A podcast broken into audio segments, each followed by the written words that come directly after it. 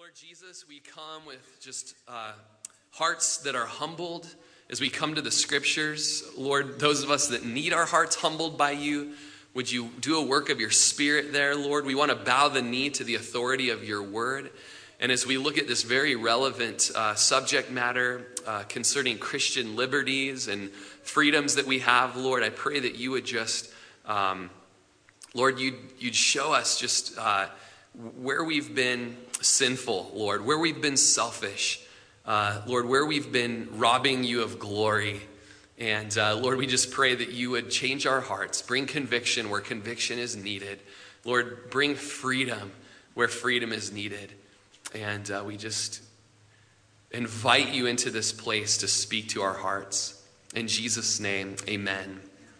Amen. So, uh, from chapter 8 of 1 Corinthians through chapter 10, Paul has been on the subject of Christian liberties. And Chad took on a bulk of this teaching for a couple weeks when he filled in for me while I was gone.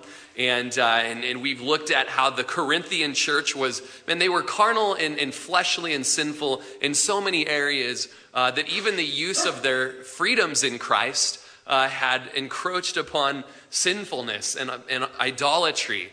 And uh, Paul addressed that even last week in, in how some of their freedoms going into uh, of partaking in meat that once was offered to idols, they'd actually actually gone back into the temple for the idols and been partaking in a, in a way that was uniting them with demons. And so that was a, that was a no-go, and Paul confronted them on that earlier on in chapter 10.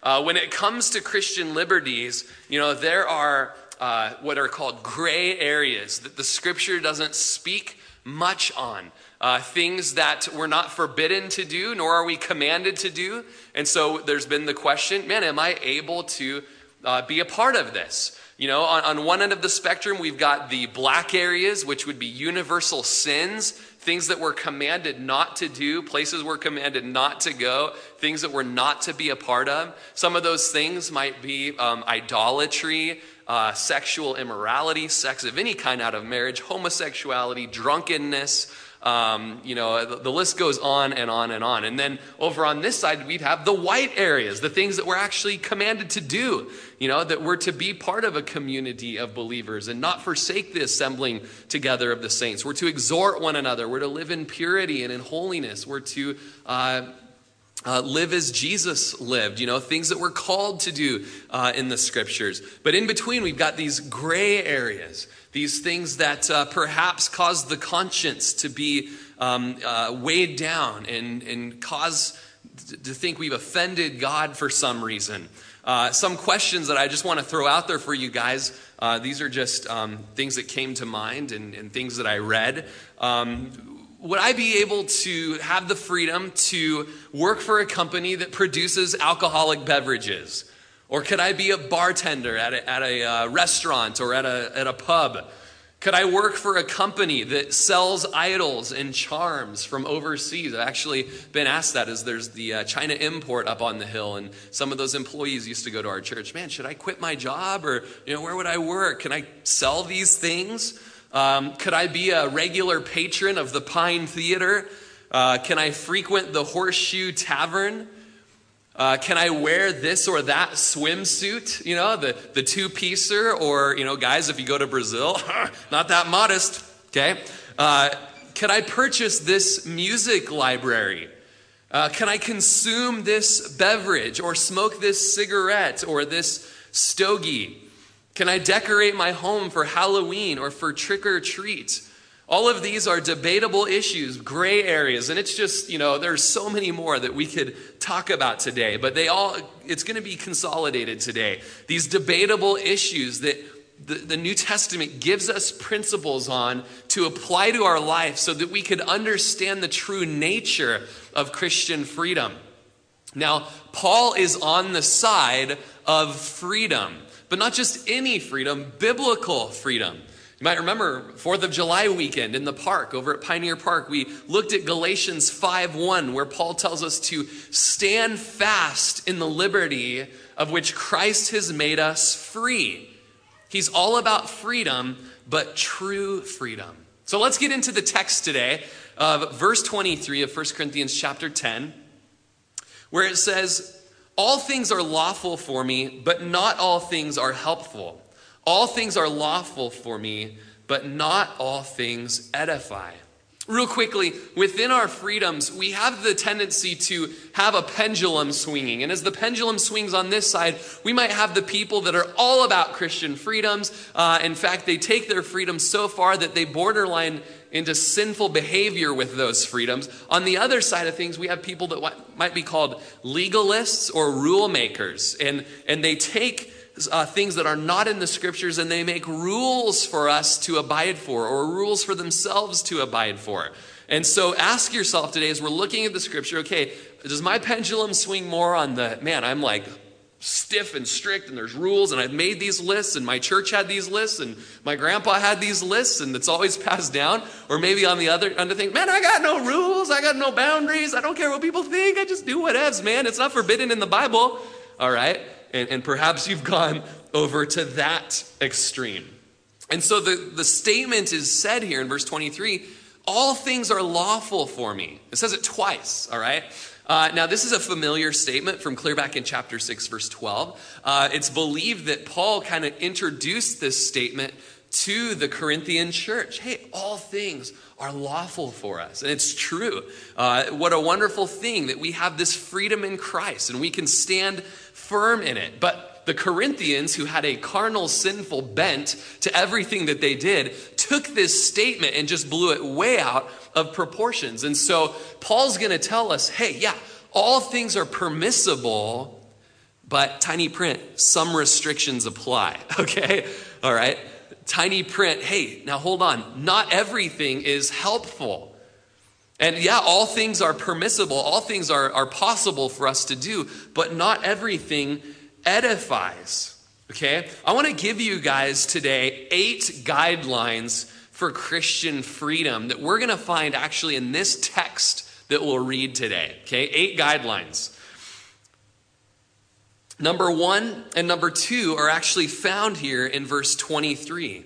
First of all, is this liberty, as I partake of it, is it helpful? So you might just write down, is it helpful?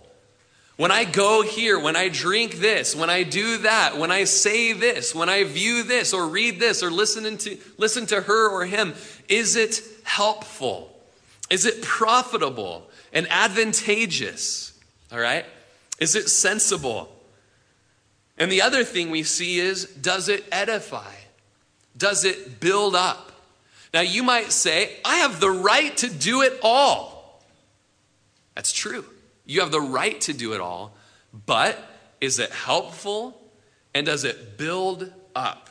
Does it build up? The New Living Translation paraphrase says, You say, I'm allowed to do anything, but not everything is good for you. You say, I'm allowed to do anything, but not everything is beneficial. In fact, in 1 Corinthians chapter 6 verse 23, all things are lawful for me, but I will not be brought under the power of anything. So underneath that, does it edify, does it build up, is it helpful? You might even put a sub question. Does it work out addiction or habit in my life? All right? Am I brought under the power of this liberty? Now, there's the story that's told of an old Irish man named Mr. Nicholson who would always have a question and answer time out in the city square. He was known to be a godly man. And one day a man stood up and said, Mr. Nicholson, can a Christian smoke? And he replied, Yes, you can, you dirty pig. Now, I'm not preaching a sermon on whether you can or cannot smoke, all right? But any of these liberties, it could be meat offered to idols that you're eating, or all the way down to smoking a cigarette. You guys don't got to leave because of the smoking comment. Seriously? Jeez. All right. Okay, go, Tammy. Lady in red, I guess. Okay. All right. But the question is does what I'm doing, is it helpful? All right. Maybe healthful. I don't know. Is it helpful? And does it build up? All right. Now, we've been learning in the School of Ministry that we want to look at the grammar of the scripture as we study it. And the grammar of this verse is that it's in the third person, all right? So it's not so much does it help me out and does it build me up and edify me, but actually, What about he and she and they? What about those people as they hear of you partaking or going to this place or drinking that? Are they built up? Are they helped? All right? What is the effect of my actions upon somebody else? Whether it's my music, my ethical practices, the time that I spent in this place or that place, will what I'm doing cause the people around me to advance spiritually? So, the question that we should never ask concerning our liberty is Am I allowed to do this? That's the wrong question, okay? The question is Since I'm allowed, will it cause spiritual advance? All right? True, yes, for me. But the context here is the people around me. Will they advance in their relationship with Christ? Will what I'm about to do, since it's not denied to me in the Bible, cause me to grow in Christ, cause my neighbor to hunger after God, and my children to want to go on with Christ? Things are to edify the people around us. Even in 1 Corinthians 14, spiritual gifts that we've been given, what is the purpose of them? For the edification of the church. Romans 14, 19 tells us that we are to pursue the things which make for peace and the things by which one may edify another. And then if you go over a chapter in Romans 15, 2, it says, Let us please, let each of us please his neighbor for his good, leading to edification. So, a goal with our Christian freedoms that we have, these gray areas, are to be building up our neighbor, building up our brothers. Now, if you've got a question about an action, you ask, does the Bible forbid it? Is it a black area or a universal sin? But if the issue is unaddressed, we need to take this principle of helping and edifying very seriously. Now, we don't go to this end and make rules about it that the scripture does not create. As Alistair Begg says, rules and legalism do not produce a holy life. They only produce bondage to rules, and that of men and women. It is only the love of Jesus Christ that fills a heart and constrains a mind that produces this perfect kind of freedom. The freedom that we have in Jesus doesn't ask, Am I allowed to listen to this or that or attend this place? But can it be profitable and can it be edifying? Now, if you could have a, a heading here under all of our questions, we move on in the text and ask the question hey, isn't my business just my business? All right? And what I do on my own time, it just affects me? Nope. No, that's not true. All right? You are not your own anymore. Your life is now your wife's. Your life is your brother and sister in Christ. Your life is your kids and your church's life. It's your church's business now. As the New Testament says, none of us lives to himself and none of us dies to himself, which leads us to verse 24. And I put a nice, pretty, shiny star in my text here because this is a key verse in the passage. Let no one seek his own, but each one the other's well being. It's here that we have a principle of Christian living, or a PCL, as I like to call it. This principle of Christian living, given in the form of a command, it is imperative that nobody is selfish, that nobody is seeking his own well being. And so we have a sin given to us in the text. This sin would be seeking one's own selfishness. Selfishness. It's sinful. Now, the righteous contra to that would be the other individual's well being. All right? So, so far we've had two questions that we ask ourselves guidelines concerning Christian liberties. Number one, is it helpful? Number two, is it edifying? And here we have the third. Does it promote selfishness or another's well being? We're not to forget the governing concept of our freedoms, and that is L O V E, love. That is the governing concept. Selflessness, all right? Servitude. As Charles Hodge said, self, in other words, is not to be the object of our actions. Yet, so, how often is it actually the very thing that drives us and motivates us and moves us? Wonder if any of your minds have gone to Philippians chapter 2 yet. I hope it does. I hope you own Philippians 2. We go over it all the time. Great memory verse, okay, for the family, for the team. In Philippians 2, verses 3 through 4, let nothing be done through selfish ambition or conceit. That is essentially the desire to see yourself succeed. All right? That's not why we should be doing anything. That's selfishness. But rather, in lowliness of mind, let each esteem others better than himself. Now, the Greeks hated this phrase because they were all about high mindedness, lofty thinking, all right? And so when they heard from Paul that you're to have a lowly mind, it meant to be humble minded, kind of a duh, duh, duh, duh, all right? He says, hey, you got to be humble minded, all right? You've got to bow down and lift the other people up, esteeming others as better than himself. Verse 4 here in Philippians 2 says, Let each of you look out not only for his own interests, but also for the interests of others. So, is your freedom, your liberty, self centered or others centered? Have you ever given up something for a brother or sister in Christ? Have you ever abstained or, or not partaken or not gone there out of sensitivity to the other people around you? Writing about uh, Philippians chapter 2 here, John Calvin says this conjunction or instruction to us is very necessary, for our own nature is so corrupt that each of us looks out for his own interests to the neglect of those of his brothers.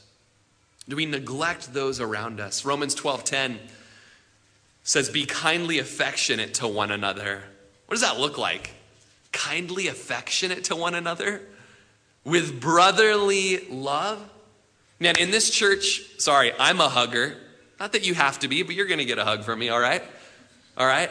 We've, you know, we've read the scriptures of greeting one another with a holy kiss, and man, some of us were so brotherly affectionate to one another. Man, you'll see it around. You'll, you'll see the bearded kiss, you know, on the face, just brother, you know.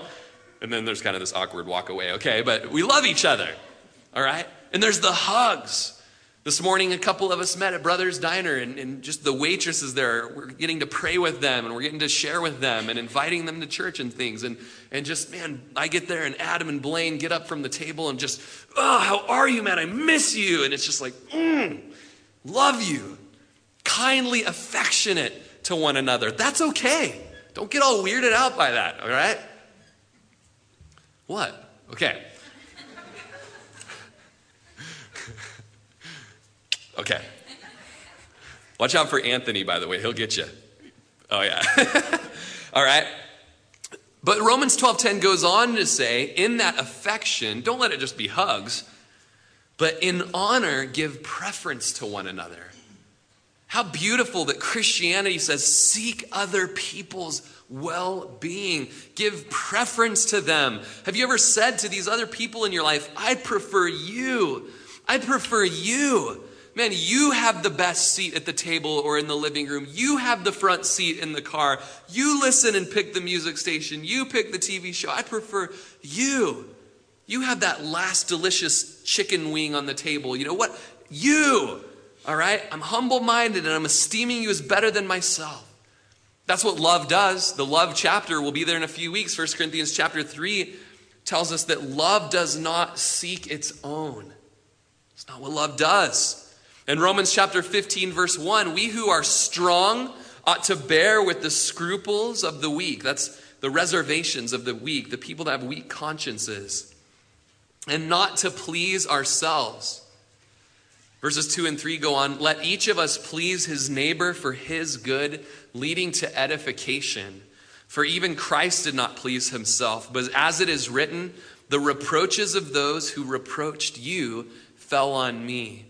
So, this wonderful principle of being aware of the weaknesses and reservations of the Christians around us and being sensitive to that, not being selfish and pleasing ourselves. And then he goes on to show how Jesus did that. We're going to get there at the end of our study uh, today. Another main point you might touch on, it's not one of our questions, but something that the text gives us as an outline beginning in verse 25 is that we are not to tie ourselves up in unnecessary knots concerning freedoms and worrying about other people's scruples. All right? Uh, verse 25 says, Hey, eat is whatever is sold in the meat market, asking no question for conscience sake. For the earth is the Lord's and all its fullness. All right? So, person that is just constantly scrupulous and has reservations about everything, they're just worried about what if this was you know, offered to idols. But Paul says, don't worry about it. It's just meat. All right? It's just meat. So go ahead and eat it. It's the Lord's. The earth is the Lord's, all of its fullness. This is quoted twice in this chapter. It's from Psalm 24, I believe, and it's a text that the, the Jews use to bless their food before they would eat. But there are people who are just, man, they get tied up in knots about their reservations that they have about their liberties. And as the comedian Brian Regan says, if I were to second guess my decision to book time at a Native American community, that would be a reservation, reservation, reservation. Nothing? Okay. You'll think about it later. Write it down. Some of the readers that Paul wrote to had reservations about everything they ate. They were clearly over scrupulous. And Paul says, man, it's simple. The meat itself doesn't belong to an idol, it's not infected by demons, and it can be eaten. What's a problem is when you go into the atmosphere of fellowship with demons at the pagan temple, that's to be avoided, not the food itself. Don't make up a whole bunch of rules, though, and tie yourself up in knots because those rules don't produce a holy life. They will just produce bondage. And we see that in Colossians chapter 2, verses 20 through 23, where it says, Therefore, if you died with Christ from the basic principles of the world, why, as though living in the world, do you subject yourself to regulations? And here's some of these rules. Maybe, maybe here today, just the Lord would be speaking to you. Why do you have these rules? Do not touch do not taste, do not handle, which all concern things which perish with the using according to the commandments and doctrines of God. That's not what it says. According to the commandments and doctrines of men. These are man made rules. These things indeed have an appearance of wisdom in self imposed religion, false humility, and neglect of the body but are of no value against the indulgence of the flesh. There is nothing good about just putting a bunch of rules upon yourself. Good to have a sensitive conscience, that's okay. But don't place a, a, law upon yourself that you're not able to bear, nor the people around you. Remember what Paul's life was before he became a Christian? He was a what? A Pharisee. He was a rule keeper. That was his job. Not the funnest guy to hang out with. He's probably writing here saying, Have you ever hung out with a Pharisee? You can't laugh around them. You can't whistle around them. They're always hushing you, telling you to stop, constrained by rules. And Paul says in 1 Timothy chapter 4, verses 3 through 5, and this is in the context of the final apostasy and the falling away from the Lord in the end of times. It says that people will for, be forbidding others to marry in commanding to abstain from foods which God created to be received with thanksgiving by those who believe and know the truth. So there are there foods and even are there drinks that are to be received with thanksgiving if you know the truth? Is it possible to partake of wine or beer or meat or whatever it might be in a way that gives glory to God and is received with thanksgiving? It's true. Verse 4 says, Every creature of God is good, and nothing is to be refused if it is received with thanksgiving, for it is sanctified by the word of God in prayer. What a great reason to bless the food at the beginning. It's not so much blessing the food, it's setting it apart, sanctifying, thanking the Lord for it. A concept we'll see in 1 Corinthians 10 as we move on. But as David Guzik says, the cow belonged to the Lord when it was on the hoof, and it belongs to the Lord now that it's on the barbecue. All right? It's the Lord's. All right, so use it as worship to the Lord.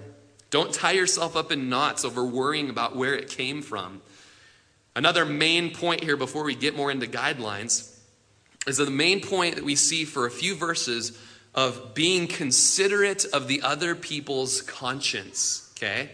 which leads into our fourth question Am I sensitive to the consciences of those around me who will hear of me doing this or see it on social media? Am I thinking about others and their consciences? We read the word conscience in this section five times. Did you notice it? Conscience, conscience, conscience, conscience. He says, when you go to buy the meat, don't even ask if it was offered for conscience sake. Not so much your own, but the guy that's selling it to you. What is this conscience? Vine's dictionary says it's the process of thought that distinguishes what it considers morally good or bad. It commends the good and condemns the bad. So it prompts us towards good and avoiding the bad. Or the New Bible Dictionary says conscience is the faculty by which a man or woman apprehends the moral demands of God and which cause him pain when he falls short of those demands. All right, so conscience is very significant in the New Testament. A man can actually be brought to the Lord through his conscience. You see that in Romans chapter 2, that some pagan guy that lived off over in some tribe and was part of a, a cultic group could actually have the law of God written on his heart, and his conscience convicts him of his idolatry, and he can turn to the Lord through the conscience. All right? So, conscience is something we need to be sensitive to in the people around us. If you have the heart of the, of the licensed individual who says, you know what, I'm free to eat whatever I want, drink whatever I want, and do whatever I want, whenever I want. I don't care about you, honey. I don't care about my wife. I don't care about the kids, the church, the pastors, the community around me. Nothing. Guess what? That's not freedom. All right? That's not freedom. That's not true Christian freedom. True Christian freedom is willing to set aside freedom for the conscience of others. And you know what? The secular man out there in the world doesn't know that kind of freedom. It's something that's put in us by the Holy Spirit of God. Let's continue. Verse 27.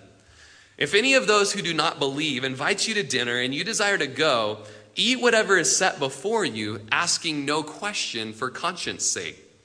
All right? Jesus gives us the same uh, precepts as he sends the disciples out in Luke chapter 10. When you go to a house, eat and drink whatever they give you Whatever's set before you, eat the things that are placed before you. All right? Don't ask questions about, hey, who cooked this? And where was this meat purchased? And things like that. And, and you can apply that to whatever liberty you might have in mind today. But if anyone says to you in verse 28, this was offered to idols, do not eat it for the sake of the one who told you and for conscience sake. For the earth is the Lord's and all its fullness. So the repeated psalm there. What we have here is the doctrine of the sovereign rule of God. All right? God is the Lord over this. It was God who created this. And if it's received with thanksgiving, it can be partaken of in a way that brings glory to Him.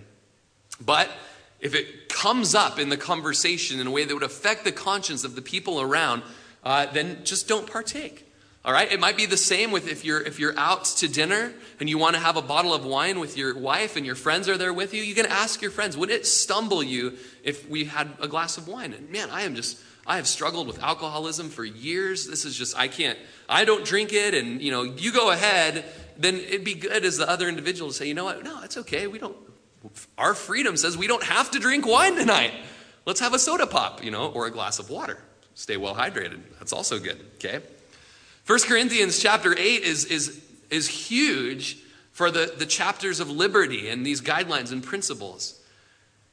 Verse uh, 7 of 1 Corinthians chapter 8 tells us that not everyone has knowledge. For some, with consciousness of the idol, until now they eat it as a thing offered to an idol, and their conscience being weak is defiled. But food does not commend us to God, for neither if we eat are we better, nor if we do not eat are we the worse? And he goes on in verse 10 there of 1 Corinthians 8. If anyone sees you who have knowledge eating in an idol's temple, will not the conscience of him who is weak be emboldened to eat those things offered to idols? And because of your knowledge shall the weak brother perish for whom Christ died? But when you thus sin against the brethren and wound their weak conscience, you sin against Christ. And so, being aware of the scruples around you, being aware of the reservations around you, being aware of the individuals who are around you, and whether or not they have the liberty and the freedom, if the Lord hasn't allowed them to do that and they have a weak conscience, as the scriptures say, man, be sensitive. We have the freedom, and you have the freedom to not partake or to partake. It's interesting that John Piper, who's a teetotaler and doesn't, that's, doesn't partake of wine or, or beer, if he goes over to somebody's house and they offer to him, he'll partake. He has the freedom to partake as well for the sake of the love and for the sake of the ministry there. We'll talk about that in a little bit. But in all of our liberties, eating meat versus being a vegetarian or a vegan, consuming wine and beer versus teetotaling, watching movies that may have questionable rating versus staying at home and reading the Boxcar Children series, celebrating Halloween versus staying at home or going to the Harvest Carnival, all of these things we need to be sensitive to those around us and their conscience. Verse 29 Conscience, I say, not your own, but that of the other. For why is my liberty judged by another man's conscience? Now, if we didn't know the context of the scripture, you might just underline the last part of that verse and be like, yeah, I can do whatever I want, right? Wouldn't you read it that way? Hey, why is my liberty judged by another man's conscience? They need to just simmer down, right? No, the context tells us there's a reason why our liberty is judged by another man's conscience, all right? It's because of love. It's because of love that we would esteem that person's conscience and his edification and his progress with the Lord better than our own. Our liberty is always within the limit of love. Verse 30 tells us, But if I partake with thanks, why am I evil spoken of for the food which I give thanks? Here's our fifth um, principle here concerning your liberties. You can enjoy your liberty with a thankful heart. All right? Partake with thanks. But when and where you're partaking of, are you sensitive to if it will actually be spoken evil of, thus negating the beautiful freedom that it's designed to be? You think of it as a freedom, but the brother with the weak conscience may actually use it as something and an occasion to speak evil concerning you. That is a result that condemns freedom and negates or causes what is a great gift of God to be the butt end of condemnation. And we need to be on guard about that kind of danger with our liberties. We can actually ruin our freedom by making the wrong use of it. Lindsay and I were looking forward to a movie coming out, and hadn't, you know, have you ever done that where you're like, yeah, cool, as this actor, this actor, it's probably PG. That's all that guy's ever in, right? You know, nobody here. Blank stares. Come on, people. All right. You're like, one movie. and so we are like, oh, date night. We're going to go see this. Check it out. It's at the Pine Theater. Sweet, you know. Oh, it's rated R. Oh, shoot. I don't really go watch rated R movies. Well, let's see what it's rated R for, you know. And we're reading, and it's like, ah, oh, yeah. Man, like that's something that we could probably go see like our conscience like that's you know it wasn't like nudity or it's like yeah it's just one too many or ah you know and then we just got thinking, man, what about the other people in our community? You know, what about the people that might see us coming out of that movie and it was like, whoa, did you just see what I see? Yeah, you know, you know, oh man, we wouldn't want to stumble them. So we went to the other theater and watched something twice as bad that night. It was horrible. No, I'm kidding. It was great. Totally clean and pure. Jesus would have been proud, I'm sure. In verse 31, Therefore, whether you eat or drink or whatever you do, do it all to the glory of God. So, our sixth principle here are you practicing your liberty to and for the glory of God? That is key. You might triple star that one. It's super important, though it's number six here because of it's in verse 31. All right? Is it glorifying God? Now, this is also in the imperative tense, it's a command towards us. That whatever we do, we're to do it for the glory of God. Now, if we're sinning, we're not glorifying God. Is what you're doing glorifying God? If the Holy Spirit has shown you that in this liberty it's wrong for you to do, you do not have this liberty, you're not glorifying God. You don't, you're not bringing Him splendor and brightness and declaring His amazing might. You're not honoring Him. As Peter tells us in chapter 4, verse 11 of 1 Peter, in all things, we're to glorify God through Jesus Christ, to whom belong the glory and the dominion forever and ever. Our doing of this freedom ought to always be limited to what most tends to the glory of God. Does it glorify God? I read uh, a paragraph from Charles Hodge. I'm going to cut it short, but uh, it says Men of the world have themselves, for the end of their actions, Philosophers tell us to make the good of others the end and thus destroy the sentiment of religion, merging it into philanthropy or benevolence. The Bible tells us to make the glory of God the end. This secures the other ends by making them subordinate, while at the same time it exalts the soul by placing before it an infinite personal object. Now, there are people out there that are quote unquote good people that are going to hell, and their end is philanthropy or saving the environment or whatnot, but it never has at its heart the glory of God through the Lord Jesus Christ. And so it's worthless and it's futile. We, friends, have at our end, the chief end of man is to glorify God and enjoy Him forever. Verse 32 giving no offense either to the Jews or to the Greeks or to the church of God.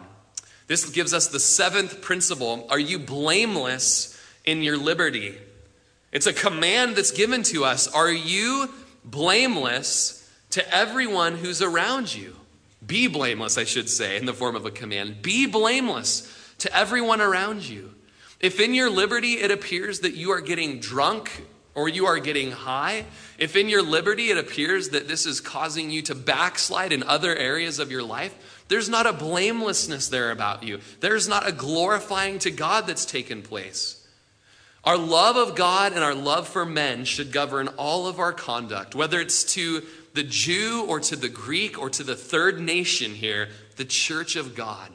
We're not to cause a stumbling block or an occasion for people to blaspheme God because of us. Verse 33 Just as I also pleased all men in all things, not seeking my own profit, but the profit of many, that they may be saved.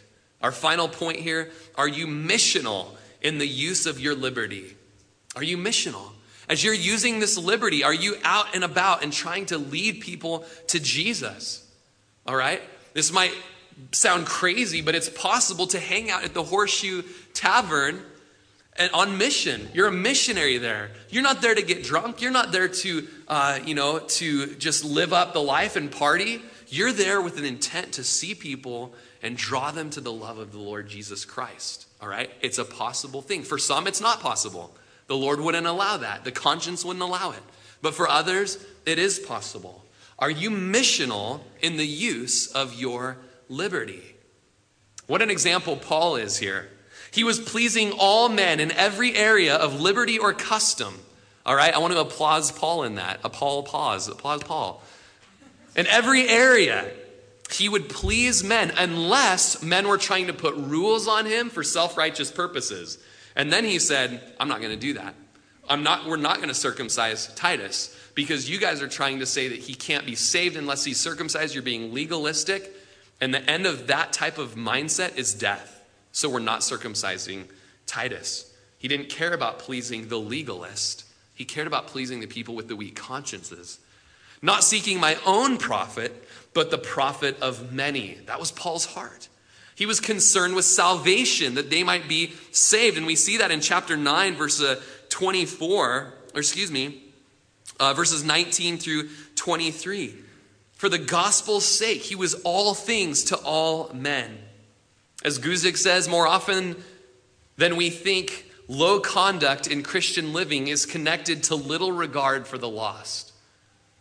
Friday night, hangout night. Do you have any thought for the lost around you.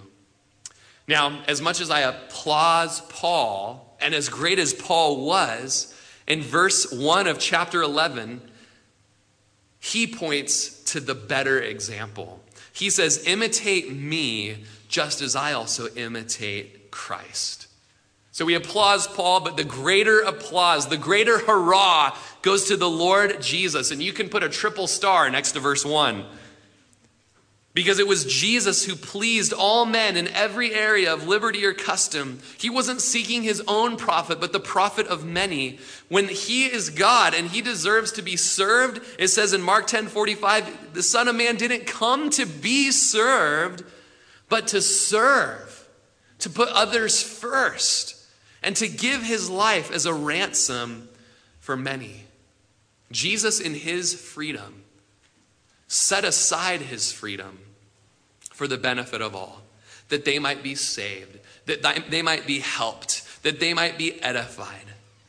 And he's the example. Do you remember clear back in Romans chapter 15, verses 1 through 3, how it says, We who are strong, don't really have, you know, weak conscience on things. Hey, we're to bear with the people around us that have scruples and reservations about things and not to please ourselves. And it goes on to say, For Christ did not please himself, but did what? He bore the reproaches of everybody else. He's the example. Even Philippians 2, that key passage, says, Esteem others as better than yourselves. Don't be selfish. Let this mind be in you, which was in Christ Jesus. You guys, He is the example. And so as we come today, and the worship team can come on up, as we come to the communion table, and you take the cup of the juice and you take the bread, and you're to remember Jesus and his life and his death. You're to remember his body that was broken and his body that was bruised and crushed for your sins that you might be saved. And you'll remember the, the juice res- reminds you of the blood that was shed for the remission of sins that you might be forgiven and washed as clean. As you remember those things, Let's come to the communion table with our Christian liberties in mind. Lord Jesus, you set aside your rights and your freedom to come among men and to help them and to preserve them and to save them and to glorify God. You're the example, Lord. And even myself, as I studied this this week, was just convicted on ways that I've been selfish in some freedoms ways that I've been looking out for myself and not for the other people around me. And I just had to get on my knees and just say, Lord, forgive me for that. And maybe you need to do the same thing. Being aware of the others around you. Maybe your freedom has just diverted away from any sort of glorifying of God. It's become an opportunity for your flesh. And it's led you into sin and dark places. We want to take a test today before we come to the communion table. Perhaps you're a legalist here. And you make a list of rules about things you can and cannot do, and they're things that you find in the Bible, and you oppose those on yourself and on other people. And I would say, what a great example John Piper was that he could, you know, set aside his legalism or maybe that side of things for the sake of ministering to others around him. Perhaps you're on the opposite end of the spectrum where you're more the freed man and you're running in all sorts of freedoms, but it's become a disguise for sin. You've gone too far with those things, and you need to repent of that. Perhaps even the sin that you've gone into is a lack of care about your brother or sister around you. And there's a big test for our liberties today. Am I prepared to give up things that are clearly allowed because I'm concerned about the benefit and building up of my brothers and sisters. You've been listening to Pastor Rory Rodgers, pastor of Calvary Chapel of Crook County, located in Prineville, Oregon. For more information on this ministry, or if you'd like to contribute, please feel free to write us at P.O. Box 378, Prineville, Oregon 97754 or check us out further at our website at www.calvarycrookcounty.com. We thank you so much for listening, and we pray that this ministry has blessed you.